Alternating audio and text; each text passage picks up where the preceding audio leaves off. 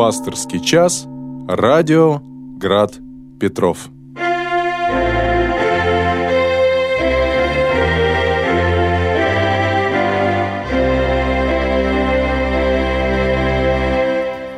Добрый вечер, дорогие радиослушатели. В студии протерей Александр Степанов. Сейчас мы имеем возможность в прямом эфире с вами пообщаться в течение предстоящего часа. Вы можете, как всегда, звонить нам по телефону 328 29 32. Можете по этому же номеру отправлять свои вопросы через WhatsApp и также писать свои вопросы на нашем сайте. Ну, можно и э, в чате нашего YouTube-канала тоже задавать свои вопросы и тоже ставить, э, если вам нравится то, что здесь происходит, лайки, э, вот какие-то свои знаки вот, оставлять, это помогает распространению э, сведений о нашем радио, об этой передаче и вообще о э, канале «Радио Град Петров». Вот, так что пользуйтесь всеми э, этими средствами связи. Как обычно, мы все-таки стараемся предпочтение отдавать вопросам, которые задаются в письменном виде – это проще и удобнее для нас. Э, это отсекает тоже, может быть, не э, очень э, удачные вопросы, плохо сформулированные, когда человек пишет, он немножко думает, а когда он задает вопрос по телефону, очень часто он начинает включать мыслительный процесс только в момент, когда уже ему ответили. Одним словом, это несколько повышает, я бы сказал, качество нашей программы. Ну вот вопрос у нас есть э, э, уже на нашем сайте. Александр из Санкт-Петербурга спрашивает, можно ли сказать, что Господь наш Иисус Христос, э, ведь Он есть приносяй и приносимый, снова и снова по человечеству переживает свою смерть и воскресение э, во время каждой литургии. Ведь он непостижимым образом одновременно присутствует и на каждом престоле выседает одесную Бога Отца с обновленной человеческой природой, так как приносимый в жертву это же фактически значит распятие, не так ли? Ведь жертва Господа за наше спасение совершалось на кресте. Ведь литургия – это не просто воспоминание, это действие Божие. ну вот здесь э, больше даже не вопрос. Человек, в общем, формулирует довольно э, верно э, идею и смысл каждой божественной литургии, хотя, может быть, не совсем точен, скажем, в формулировках. Здесь вот важно в богословии формулировать точно. Все-таки э, мы говорим, конечно, не о том, что э, Христос снова и снова переживает свою смерть э, на кресте за каждой божественной литургии.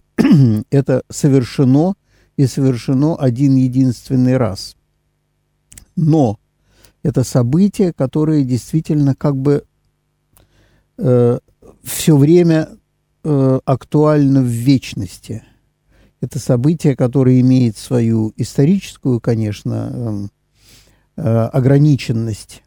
Э, это было в определенный момент исторический. Но это событие выходит как бы за пределы истории. И вот в вечности на э, о том духовном жертвеннике, о котором говорит апостол Павел в послании к евреям, там вечно происходит, в вечности, то есть как бы вне времени происходит жертвоприношение. И каждая божественная литургия как бы, ну, в каком-то смысле, можно, наверное, сказать, подключается к этому, да. Э, эта жертва актуализуется для нас за каждой божественной литургией. Вот так было бы сказать точнее – действительно Христос и приносящий, приносящий себя в жертву, э, приносящий э, жертву как первосвященник, и он же приносимый в жертву. То есть он на кресте распинается, и он же является тем, кто эту жертву принимает. Вот, э, это слова из э, молитвы литургической, которую читает священник, собственно, о себе. И вот там есть действительно вот такие слова, которые подчеркивают, что не священник есть тот, кто приносит это приношение, да, не тот, кто совершает таинство, а эта молитва напоминает священнику, что это таинство совершает сам Господь, Отец, а жертву приносит Сын. Священник только здесь молитвенно возглавляет собрание верующих, э, так сказать, присутствующих при этой жертве. То есть мы ничего своего добавить не можем. Мы можем только приносить жертву хвалы, благодарить Бога за вот эту жертву, которую Он принес ради нашего спасения. Так что в целом, да, ваша мысль, вот Александр спрашивает из Санкт-Петербурга об этом, мысль правильная вполне, ну вот, может быть, я чуть-чуть уточнил ее. У нас есть тоже звонок. Слушаем вас. Есть ли звонок у нас? Да-да-да. Здравствуйте, батюшка, отец Александр. Э, у меня такой вопрос, не знаю, может, комментарий, вопрос, не знаю как. Э, ну, в общем, э, я наполовину еврей, вот, а у меня ни жены, ни детей нету, и, и как мне сказал мой отец, может, он сгоряча сказал, что ты проклятие нашего рода. Я говорю, а почему, я говорю, я твое проклятие, ну, проклятие рода-то? Он говорит, а после тебя не, не, не останется потомства, продолжения рода не будет. Ну вот я не знаю, что, почему именно я проклятие рода там, они а там, не знаю, люди, может кто-то до меня нагрешил, а я вот э, там из прадедов там или из кого-то, ну, может, прапрадедов или кого-то. Вот. Почему я именно проклятие рода, почему именно на мне остановился род э, семейства, я не знаю. Для меня я вот хотел спросить вот, Спасибо за ответ. Да. Спасибо. Ну, э, видите, не всякий человек, у которого нет потомства, является проклятием рода. И даже тот, который последний э, в этом роду. Э, ну, скажем, многие люди принимают монашество, э, и, естественно, у них нет потомства это совершенно не, не означает ничего относительно того, что есть какое-то проклятие на этих людях. Ну, вообще я бы с этим был крайне осторожен, с такими всякими заявлениями, и на вашем месте я бы не относился к этому сколько-то серьезно. Э, опять-таки национальность здесь э, никакого значения не имеет, там еврей человек, не еврей – наполовину или на четверть, насколько-то там, это не имеет значения. Проклятие нас постигает тогда, когда мы совершаем грех. Вот это действительно, да, мы подпадаем под, так условно тоже говоря, проклятие.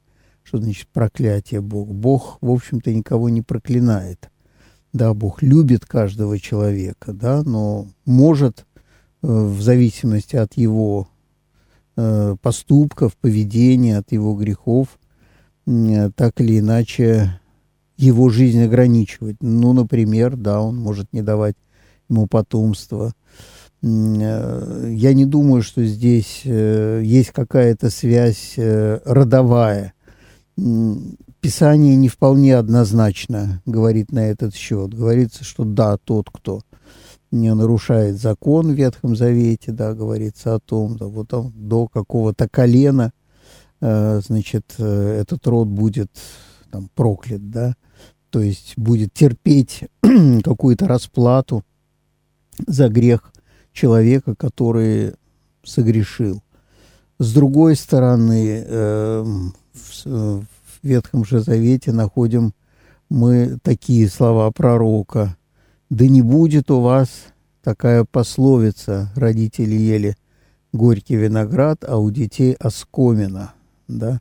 То есть дети не должны отвечать за грехи своих родителей. Да?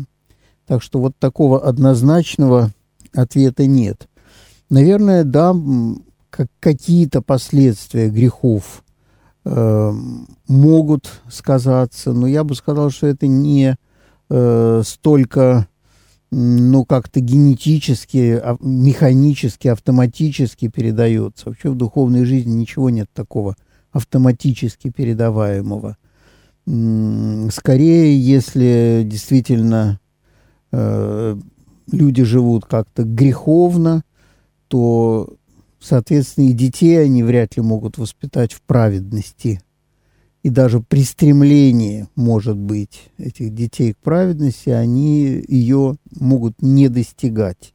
Так что в этом смысле у греховных родителей могут быть греховные дети. Могут быть, а могут и не быть. Они могут абсолютно превзойти э, грех своих родителей, наоборот, стать спасением своему, э, своего рода, молясь за своих предков, за родителей своих, которые, может быть, жили не так, как хотелось бы Господу Богу, чтобы человек жил. Вот, поэтому здесь никакой такой жесткой механики абсолютно нет. Вот, и я бы на вашем месте абсолютно не Э, как-то не относился сколько-нибудь серьезно вот к таким вот обвинениям. Я так понимаю, что э, ваш отец имел в виду, что вот вы стали, может быть, христианином, и в этом смысле вы являетесь, э, изменили вере отцов. Но, кстати говоря, у евреев, так сказать, наследуется их иудейство по материнской линии, а совсем не по отцовской. Ну вот. так что я не думаю, что здесь есть какие-то серьезные основания так уж к этому относиться э, всерьез.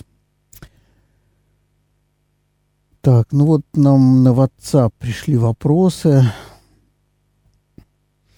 Э, меня зовут Владимир Станиславович, я пишу вам с Украины. Дорогие россияне, вас всех люблю всем своим сердцем.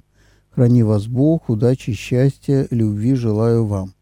Ну, да, замечательно. Так, но это, по-моему, ждите, что-то прочел не, не последнее, кажется. По-моему, вот. Э, да, здравствуйте, Алекс, отец Александр. Можно слова молитвы «Чистота сердца» доказывается не рассеянной молитвы, а в Исаия.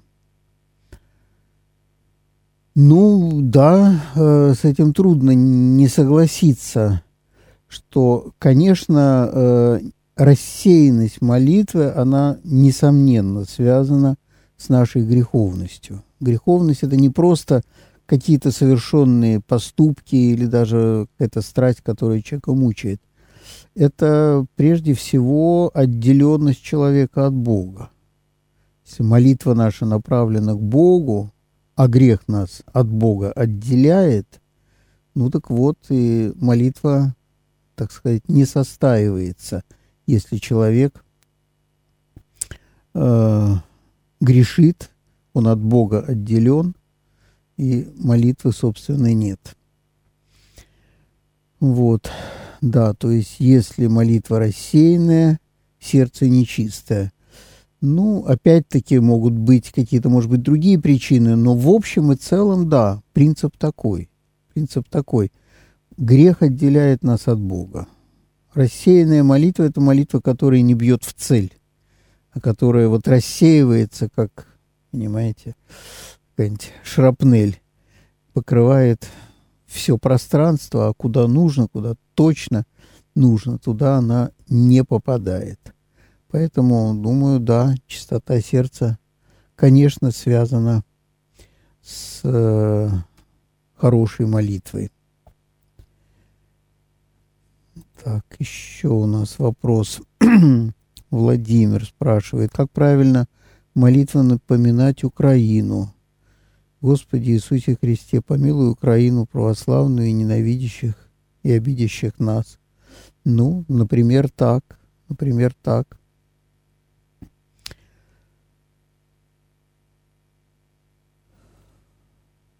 Конечно, молимся о тех людях, которые страдают. Страдают ведь.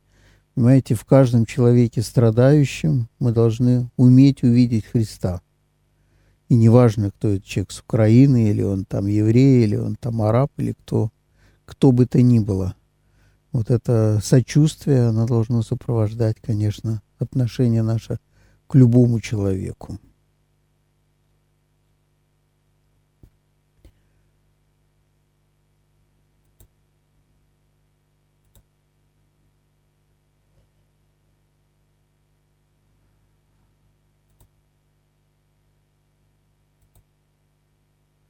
Ну вот пока вопросов больше не поступает. В чате тоже пока я вопросов не вижу. Пожалуйста, дорогие братья и сестры, вы можете звонить, можете отправлять свои вопросы по телефону 328 29 32 через WhatsApp. Вот вопрос через WhatsApp как раз пришел. Э, здравствуйте, меня зовут Владимир. Дорогой брат Владимир Станиславович, спасибо вам за добрые пожелания и молитвы. Мы тоже молимся за вас, но это, видимо, вот в связи с молитвой об Украине. У нас звонок, слушаем вас. А, здравствуйте, отец Александр, Божий Анатолий. Да, Анатолий. Э, у меня два вопроса. Вот монахи мне говорили в монастыре, что читай э, житие святых и подражаем. То есть это практическая как бы жизнь. Вот подражай, и ты не ошибешься, и будет все хорошо, и ты будешь как святой. А вот э, а на радио Град Петров предпочитают разбирать его, Евангелие, да, но это как бы теория, понимаете. Ну, протестанты вот так делают, они все только э, рассматривают только теорию. Э, Евангелия. И между Бог знают ее, хорошо знают, но практически они ничего не знают. Вот мое такое как бы мнение. И второе. Э, значит, вот появился в России потомок прямой Екатерины II и графа Пот, Потемкина, да? Но они же не были венчаны, они как бы в блуде это самое вот э, родили э, кого там, э, ребенка какого-то, и вот, теперь приехал Андрей Львович Калагеоргий. Возможно, он хочет царем стать, но если вот его предки в Луде были, как вот э, может он царем стать? Спасибо. Угу. Ну, первый вопрос относительно чтения житий святых и Евангелия. Э, все-таки святые потому и стали святыми, что прежде всего они читали Евангелие, я думаю. Вот, вот это основное. Евангелие – это основа христианской жизни. Жития святых – замечательная вещь, хорошая, полезная. Действительно можно почерпнуть какие-то важные духовные советы оттуда, научиться действительно практически, как действовать в той или иной ситуации. Вот. Но, мне кажется, на сегодняшний день сложность некоторых житий святых, что большинство из них все-таки было написано в средние века, то есть достаточно давно. И они, конечно, несут на себе вот этот некоторый отпечаток древности, какой-то преувеличенной чудесности, который, может быть, сегодня большинству людей, так сказать, вот воспитанных рационально, э, довольно трудно воспринять. Чудеса есть, конечно, и в Евангелии, но вот уж точно чудеса евангельские – это то, что мы принимаем всецело. Чудеса из жизни святых некоторые, ну, когда младенец там встает, поет э, в купеле, поет псалмы, вот, э, там не, не принимает э, молоко матери по средам и пятницам, но какие-то вот подобные э, э, рассказы, они, конечно, э, так сказать, вызывают, мне кажется, у многих улыбку. Вот, но э, в принципе, да, я вполне согласен, что «Житие святых» — это хорошее чтение, полезное для души. Но все-таки при всем этом ни в коем случае не заменяющими первоисточник. Понимаете, любые жития святых, любые святоотеческие советы – это в конечном счете комментарии к Евангелию. То есть есть какая-то первооснова, есть комментарий к этой основе. Читать Евангелие одновременно, читая комментарии э, святых отцов, это замечательно. Это, так сказать, совершенное чтение Евангелия. Еще тоже к этому надо обязательно прибавить собственное размышление. То есть, если вы читаете Евангелие, там встречаются места сложные для понимания, какие-то, которые встречают у вас, может быть, ну, какое-то, может быть, даже несогласие или смущение. Вот прежде всего я бы советовал подумать самому, поискать ответ. А вот дальше, так сказать, заглянуть уже в конец учебника, а это значит в э, комментарии святых отцов, и посмотреть, насколько ваши соображения соответствуют тому, что думали святые отцы. И святые отцы, конечно, тоже надо иметь в виду, не будут согласны всегда абсолютно в каждой букве толкования святого, священного текста. Вот, то есть вы можете прочитать не одного святого, а нескольких святых отцов, несколько разных толкований, и перед вами откроется некоторое пространство. Да. Вот, но никакие жития святых не могут полностью заменить чтение священного писания. Это слово Божие. Житие святых – это слово человеческое. Их пишут люди – вот. да, может быть, какое-то э, богодухновенное состояние сопровождает такое писание, но церковь никогда не утверждала и не утверждает, что это хоть сколько-то соизмеримо с э, адекватностью передачи божественного замысла человеку, как это содержится в Священном Писании. Священное Писание совершенно – жития святых постольку поскольку могут быть где-то местами и совершенными, где-то могут быть отнюдь несовершенными. Вот, поэтому ни в коем случае не нужно впадать вот в такую крайность. И э, совсем неверно считать, что э, священное писание читают протестанты. Это большое заблуждение – и большая ошибка. То есть они их читают, конечно, в этом нет ошибки, но это совершенно не значит, что раз они читают, да к нам читать не нужно, нам надо что-то другое читать. Посмотрите тома Иоанна Златоустова, о чем он говорит. Он читает и вчитывается в Священное Писание и размышляет над ним, и свои размышления передает нам. И тем самым показывает, как мы должны действовать. Точно так же читать Священное Писание – размышлять, свои размышления поверять мыслью э, святых отцов. Ну вот уже довольно много вопросов пришло к нам на сайт э, Светланы из Санкт-Петербурга. Пыталась помочь.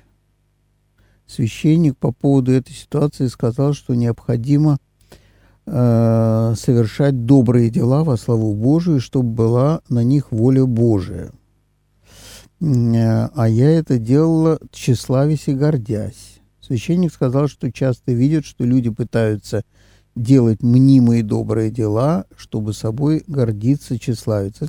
Как разобраться в этом вопросе? На какие грехи обратить особое внимание, чтобы больше так не поступать? Ну, священник сказал такую общую вещь, вполне себе, может быть, правильную значит, вы пишете, пыталась помочь. То есть, очевидно, что-то там не состоялось.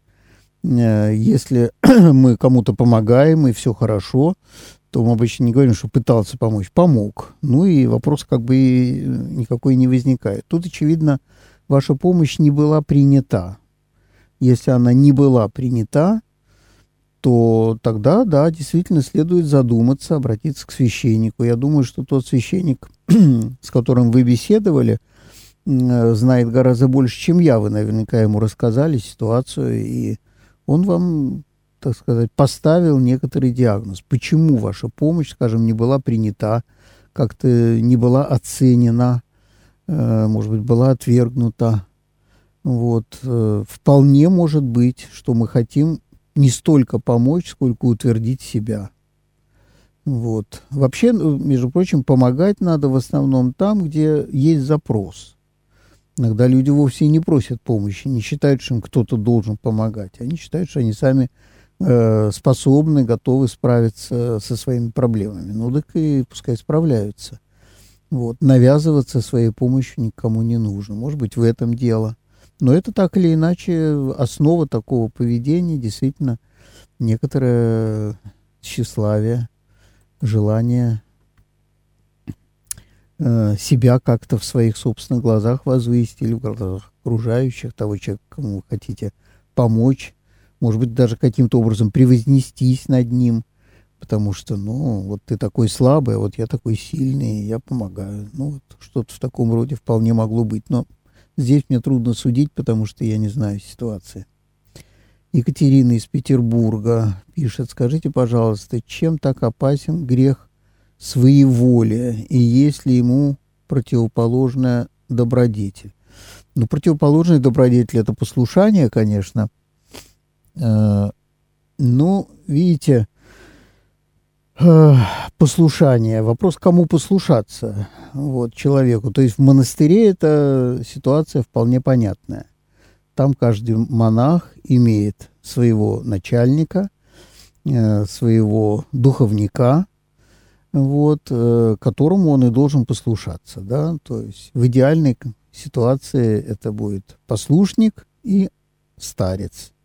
Вот послушник потому и послушник, что он слушает да, внимательно слушает, внимает тому, что ему говорят. Вот тут очень важно э, вот слово послушание вообще, э, так сказать, немножко углубиться в этимологию слова, которая не так сложна. Этимология такая, что человек слышит, слышит. Ведь можно, понимаете, и тебе говорят, а ты как бы не слышишь. Вот, услышать, что тебе говорят, и последовать тому, совету, который тебе дают. Но, конечно, э, э, в миру эта ситуация довольно сложная. Совсем не у каждого есть э, такой духовник, то есть человек духовно действительно опытный, который может духовно вести, может быть, такие люди есть, но не каждый человек находит себе такого. Не сразу эти отношения устанавливаются, потому что мало человека духоносного. Важно еще, чтобы тот, который ищет этого, действительно этого хотел и готов был бы слушать. Да? Когда-то старца, по-моему, Макария Оптинского спросили – а почему теперь старцев нет? Она говорит, потому что послушников нет. То есть старцы-то есть, а нету тех, которые готовы услышать их слово, хранить его и исполнять. Так что здесь вот такая обоюдная картина. Но, повторяю, очень часто бывает, что ну, конкретного человеку нет такого. Поэтому э, чем мы можем руководствоваться? Ну, вот тем же священным писанием, тем же писанием святых отцов. То есть читать книги, духовные книги и искать ответа там. Ну, скажем, допустим, какая-то страсть там учит человека. Возьмите книгу «Добротолюбие». Это некоторый справочник такой вот, на мой взгляд – его довольно бессмысленно читать просто подряд вот так насквозь, так же читать э, энциклопедию или словарь. Вот. Но там большинство святоотеческих советов, изречений э, собрано по темам, допустим, по каким-то страстям, как бороться со страстью там э, сребролюбия, как бороться со страстью там чревоугодия, как бороться со страстью гордыни, ну и так далее, и так далее. Вот э, то, что вас интересует, посмотрите там. То есть попытайтесь сами себе поставить диагноз, а ответ ищите вот у святых отцов. Читайте, повторяю, и священное писание. Там не будет вот так, так сказать, по полкам разложено какие-то рецепты конкретные, как бороться со страстью. Ну вот иногда поставить диагноз, например, это очень помогает чтение священного писания. Если мы читаем действительно с открытым сердцем, с молитвой, с просьбой, чтобы Господь открыл нам, в чем мы не правы, что с нами происходит, ну вот это очень может помочь. Так, пишет человек, подписавшийся «Я лицемер». Подскажите, если жена не хочет считаться с мнением мужа, всегда считает себя правой и не терпит возражений. То есть, э, что делать, вероятно, да, тут, собственно, вопрос не, не очень сформулирован, но, вероятно, так я его до мыслю. Э, ну, это трудная, трудная ситуация, конечно. Опять-таки, трудно на такой вопрос отвечать, потому что я не знаю вас и не знаю вашей жены. Может быть, это видимость, может быть, она э, делает это в ответ на вашу какую-то жесткость. Может быть, ваши поступки действительно не всегда, скажем так, правы, и она оценивает их вполне здраво. Мне кажется, что всегда, когда э, нас в чем-то обличают или говорят, что мы не правы, это повод задуматься, как минимум, да, вот, и оценить, а может быть, человек говорит правду, может быть, оно так и есть, да, то есть мы чаще всего сразу выставляем некую свою правду, нам всегда не нравится, когда нас в чем-то обличают, когда нам говорят, что мы не правы, что наша мысль неверна, не точна, вот, что надо делать одно, а не другое. Вот, э, всегда стоит в этом отношении прислушаться к тому, что нам говорят. Прислушаться, опять-таки, не значит всегда согласиться. Вот, ну, дальше искать. В браке другого пути нет, искать какой-то компромисс. Эм, иногда бывает э, вот такое твердое настаивание на своем или реакции на таковое же со стороны, допустим, супруга, или э, от того, что как-то человек пытается достучаться, а мы не хотим его слышать. Одним словом, много будет, бывает каких-то жизненных ситуаций, которые могут провоцировать. То есть мы сами делаем что-то, что вызывает вот такую реакцию. Вот. Надо подумать, надо учиться, стараться, как-то договариваться со своим супругом и супругой. Вот. И, конечно, молиться. И не забывать тоже о таком некотором смирении, то есть объективном видении себя. Ну, действительно, может быть, мы поступаем не так как должно. Вот. Есть какая-то правда в этих словах, значит, с этим надо тогда согласиться. Если решительно невозможно согласиться, тогда пытаться договариваться, убеждать. Ну вот как мы с детьми поступаем. Чаще всего, конечно, просто наказываем, чтобы э, коротко пресечь все разговоры. Но это не, не лучший путь. лучший путь это будет, конечно же, говорить, убеждать, объяснять и так далее. Точно так же и с, со взрослым человеком, между мужем и женой это вполне естественно. Э, Ксения из Новосибирска спрашивает. Хожу в храм, читаю утренние вечерние молитвы, участвую в таинствах, соблюдаю посты. Будет скоро 10 лет, как все это делается, но плодов я не вижу. Вижу, что как человек я не стала лучше совершенно. Посоветуйте, как быть, что означает принести достойные плоды покаяния. Вы знаете, вот на эту тему э, я вам очень советую, вы, поскольку пишете здесь в интернете, то владеете, очевидно, этим прибором. Посмотрите на эту тему, очень много и хорошо говорит игумен Петр Мещеринов. Вот он говорит как раз о таком расцерковлении человека. Вот, я тут с ним все-таки во многом соглашусь. Коротко говоря, э, просто вот выполнение каких-то тех действий, которые, да, на каком-то первом этапе воцерковления давали нам какую-то богатую пищу души, нам как-то помогали э, в духовной жизни, радовали, питали, вот как он удачное слово очень подбирает для этого. Постепенно это может переставать питать.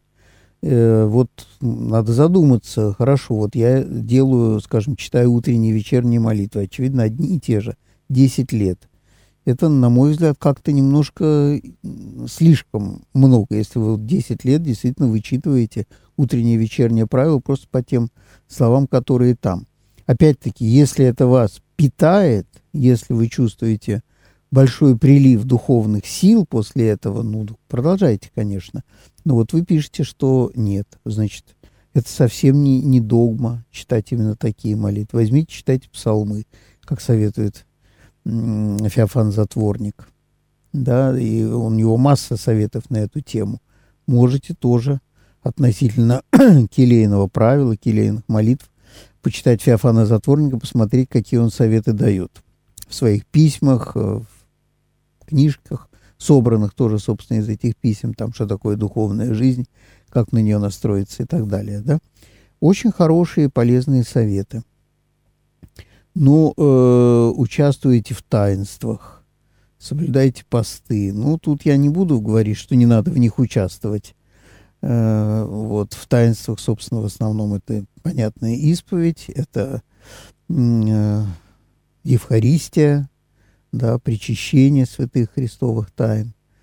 Ну, тоже здесь, наверное, стоит, э, скажем, углубить свое понимание той же Евхаристии, да, почитать книжки об этом, да, вот. Это то, что как-то немножко обновляет наше восприятие, потому что если мы просто стоим, ну, в большинстве храмов, скажем, молитвы вслух не читаются, да, читаются тайно. вы слышите только пати и пати, вы слышите примерно то же самое и на э, всеночном бдении, и, в конце концов, и на молебне. И, то есть, в общем, литургия мало чем внешне отличается. Ну, конечно, там есть какие-то перемещения, вход, там, великий вход и так далее, ну, то, что видят люди, да, ну, какие-то песнопения специфические поются, там, херувимская песня, милость мира во время евхаристического, но сам евхаристический канон вы не слышите. И если вы его никогда даже не прочли, то понятно, что ваше восприятие таинства Евхаристии, таинства благодарения, оно будет довольно неполным. Возьмите, почитайте. Есть славянский текст, есть перевод на русский язык, масса текстов. То есть старайтесь углубиться немножко, да, вот не жить вот этим, этой поверхностной жизнью, так сказать, просто привычных действий, вычитывания привычных слов, да, а попытайтесь как-то разобраться в этом глубже. И у вас сразу начнется какое-то движение.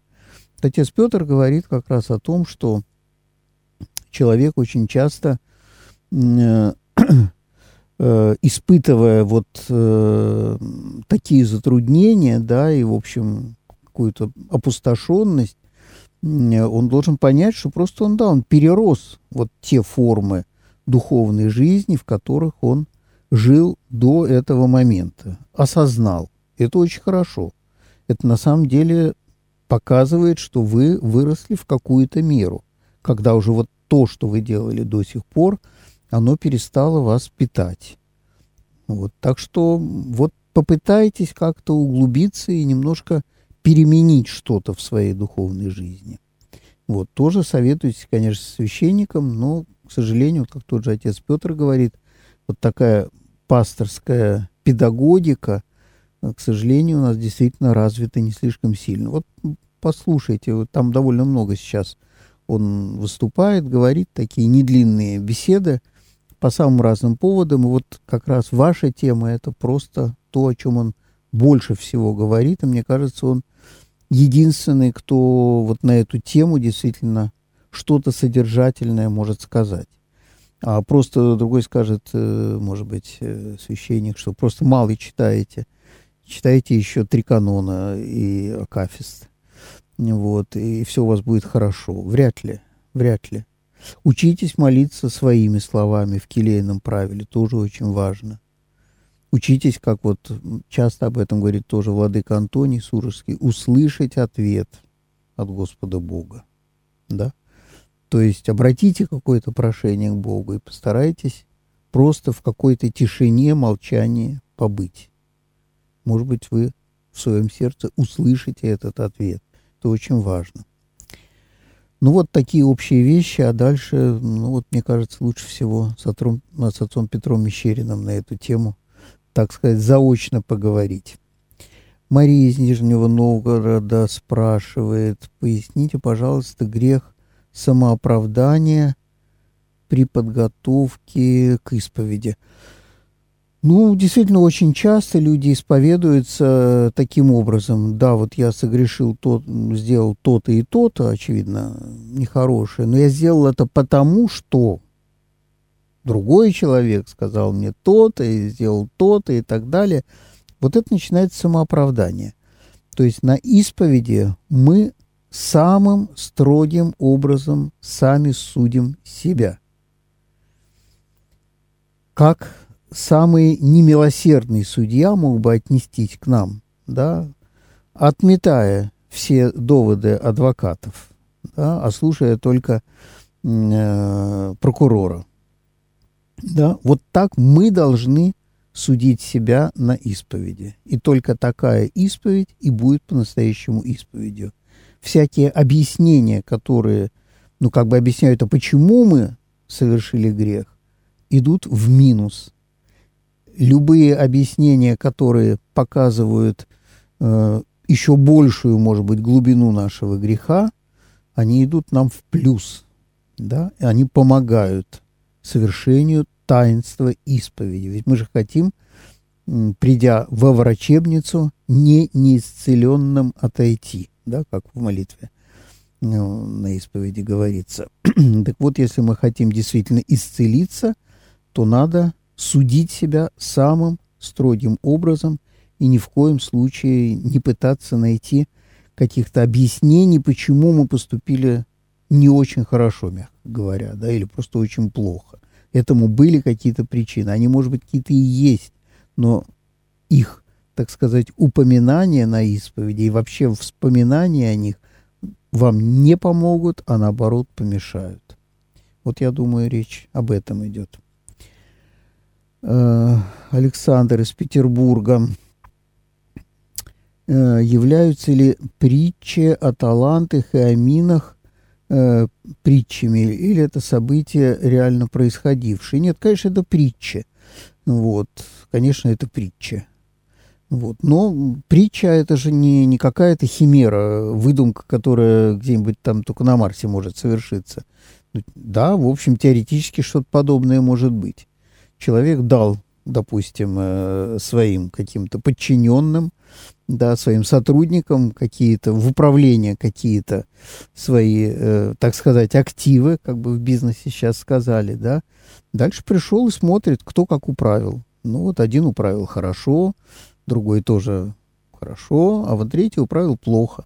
Никакого толку э, от того, что он получил этот актив в управлении, он не принес.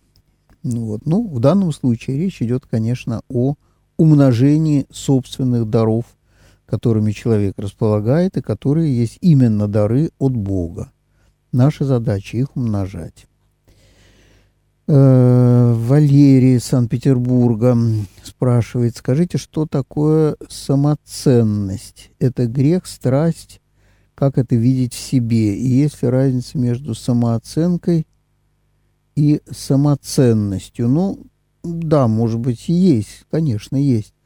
Э, самооценка – это, в общем, наверное, вполне себе позитивная вещь, да. особенно если это самооценка здравая и адекватная.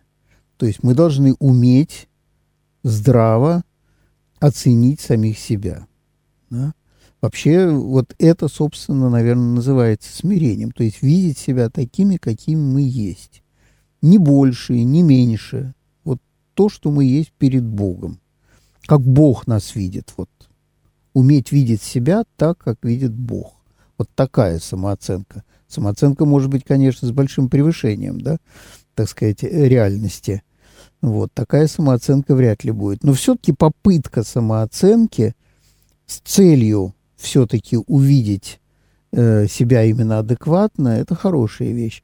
Ну а такой вот э, самоцен э, некоторый, э, ну цените, это, это, ценить себя больше, чем мы есть, да, оценивать себя выше, видеть в себе, в самом по себе какую-то превышающую реальность цену. Вот. вот это, разумеется, очень плохо, и это в духовной жизни будет мешать. То есть полезно быть смиренным, то есть по возможности видеть себя таким, какой я есть. Вот. Чем, так сказать, человек больше э, наблюдает за собой, чем больше видит своих грехов, в частности, тем точнее, адекватнее он может оценить себя. Человек, который не видит своих грехов, ну, понятно, что очень э, далек от верной самооценки. Э, Дмитрий спрашивает, имеет ли значение читать Писание и молиться из приложения в смартфоне или читать книгу? Я думаю, не имеет большого значения. Мне э, как-то это не близко читать в смартфоне. Молодежь читает, я смотрю, священники молодые очень широко этим пользуются. Скоро, по-моему, служебники вообще не будут использовать, будут стоять с смартфонами в алтаре и литургию служить по смартфону. Не знаю, мне это неудобно, я просто человек уже не молодой, поэтому я хотя и пользуюсь, конечно, всеми этими гаджетами в жизни, в быту, но в церковь их не, не вношу. Вот. Но думаю, что никакого принципиального здесь, э, э, принципиальной разницы нет. Если вам так удобнее, мне кажется, ничего страшного. Александр из Петербурга. Почему кровь не входит в Царство Небесное? Э, значит, это 1 Коринфянам 15.50. Видимо, там, э, я не, сейчас, не, не, конечно, не уверен, но мне кажется, что там сказано, плоть и кровь не наследует Царство Небесное. Если я правильно понял, о чем идет речь. Сейчас я посмотрю. Первое послание Коринфянам 15 15 глава, 50 идет в самом конце, да? Скажу вам, братья, что плоть и кровь, да, они могут наследовать Царство Божие, да, и тление не наследует нетление.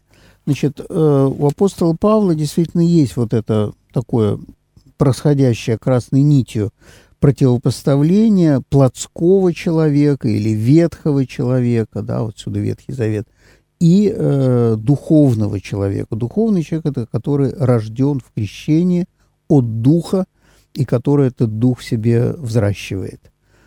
Под плотью, плоть и кровь у него такое устойчивое сочетание, да, плотской человек, живущий, то есть только ну, материальными какими-то потребностями, удовлетворением своих материальных потребностей, да. Хорошо поесть, поспать, отдохнуть, э, то есть прежде всего удовлетворить потребности своего тела. Человек духовный, обновленный в духе, он э, живет потребностью духовной, да, а не материальной прежде всего. И вот в связи с этим он говорит, что человек, живущий вот этими плотскими только лишь э, устремлениями, он не наследует Царство Небесное. Вот. У апостола Павла действительно очень много на эту тему в разных посланиях рассыпано. Анна из Санкт-Петербурга спрашивает, как понимать слова священника, не причащаясь, человек духовно не растет. Ну, так и понимать, я думаю, да. Потому что это есть пища и питье. Это, собственно, слова не священника, а слова самого Иисуса Христа. Откройте шестую главу Евангелия от Иоанна, и вы там прочтете, да, кто не вкушает тело мое и не пьет кровь мою, не наследует жизнь вечную. Вот это моя кровь и мое тело есть истинная пища, истинное питье. Вот как раз в противоположность обычной еде, шашлыку и вину обычному, который человек пьет э, для того, чтобы удовлетворить свой физический голод и порадовать свое тело, так сказать, да, широком смысле. Да? Вот. А духовный человек, вот он стремится к этой пище. Она и потому и пища, что она дает рост чему? Духовному нашему началу. Э, Светлана из Санкт-Петербурга спрашивает, не понимаю ни слова на службах. Что вы посоветовали почитать, чтобы оно стало ясно? Ну так, э, во-первых, вы возьмите просто текст божественной литургии или там все ночного бдения, этих книжечек полно, они миллион раз создавались. Пять такие есть параллельно, там русский, славянский, если не очень понятно. И, э, значит, следите по тексту, вам будет гораздо понятнее.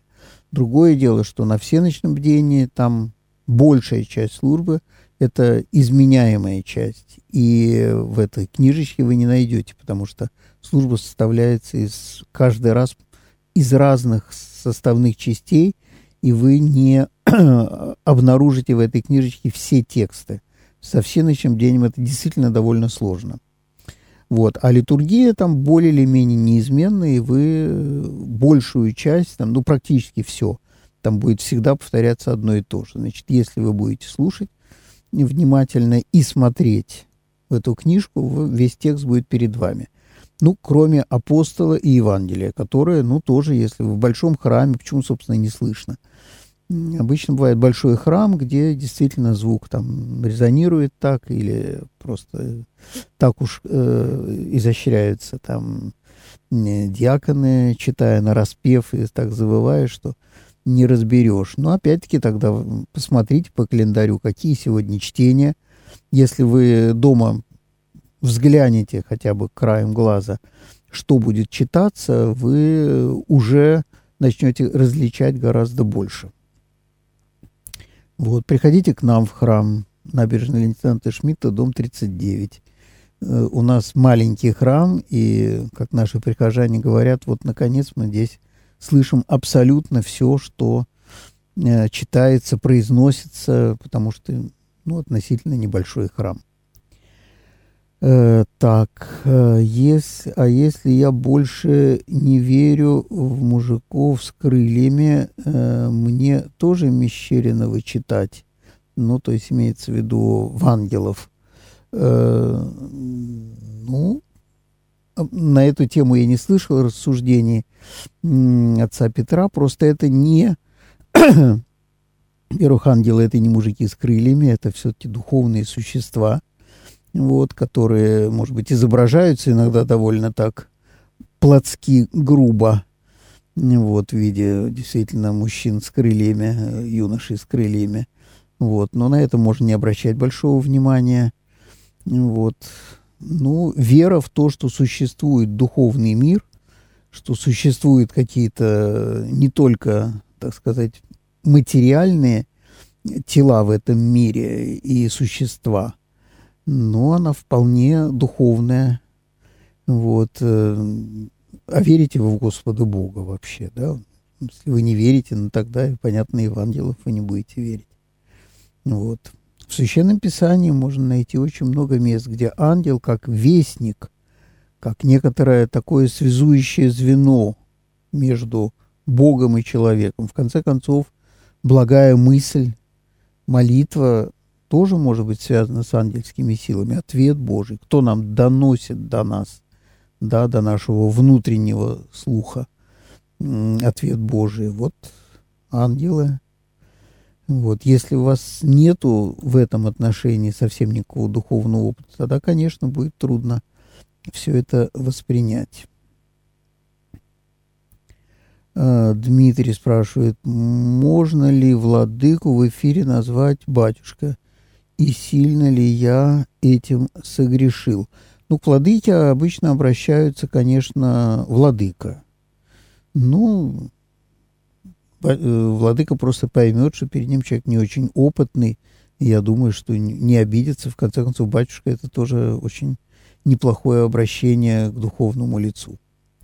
Так что обиды, я думаю, большой не будет, но, так сказать, этикет какой-то церковный, он скорее нам диктует обращение к, э, к епископу владыка. Значит, Эдуард спрашивает, подскажите, пожалуйста, можно ли владыку... Ага, так, понятно, это мы уже ответили. Вот, Эдуард дублирует, просто я отвечал на вопросы с сайта, их было много, и я не переключался на WhatsApp. Э, так, некто пишет, я не понимаю, почему те, отец Иоанн Кронштадтский не, предупредил свою невесту, ее отца, когда сватался о том, что планирует жить как монах. Получается, для того, чтобы получить место священника, обманула свою будущую жену и ее отца. Он мог бы сразу избрать монашеский образ жизни и не вступать в фиктивный брак. Нина, Ну, знаете, это сложный вопрос. Я не уверен, что вообще никакого общения не было между супружеского, между отцом и Анном и его матушкой. Возможно, оно было. Кого оно было, это ну, совсем не, не мне и не, не нам с вами рассуждать.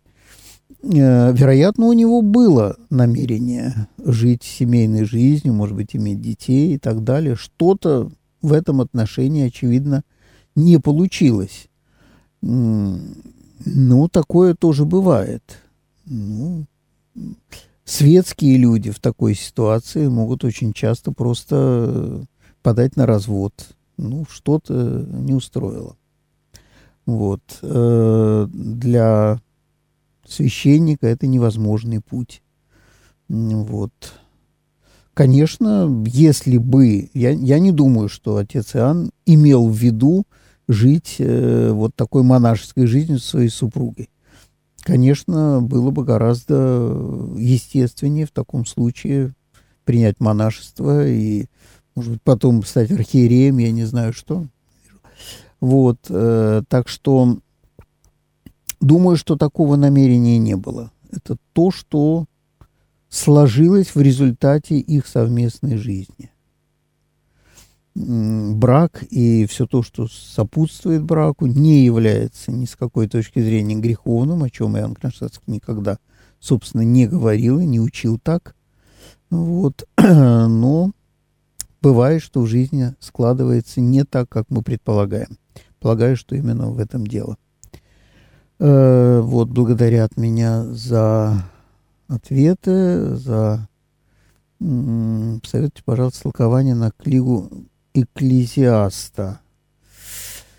Э, это Владимир из Самары. Вы знаете, так вот сходу, пожалуй, я не, не назову. Не назову. Ну, посмотрите в, в книжном магазине, в интернете масса всего. Я сейчас учительными книгами некоторым образом занялся.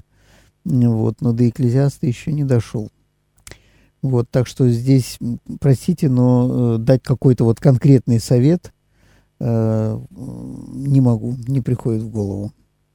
Ну вот, дорогие братья и сестры, мы исчерпали и наши вопросы, и наше время. На этом я с вами прощаюсь. У микрофона был протерей Александр Степанов. Спасибо всем за вопросы. Всего вам доброго, храни Господь.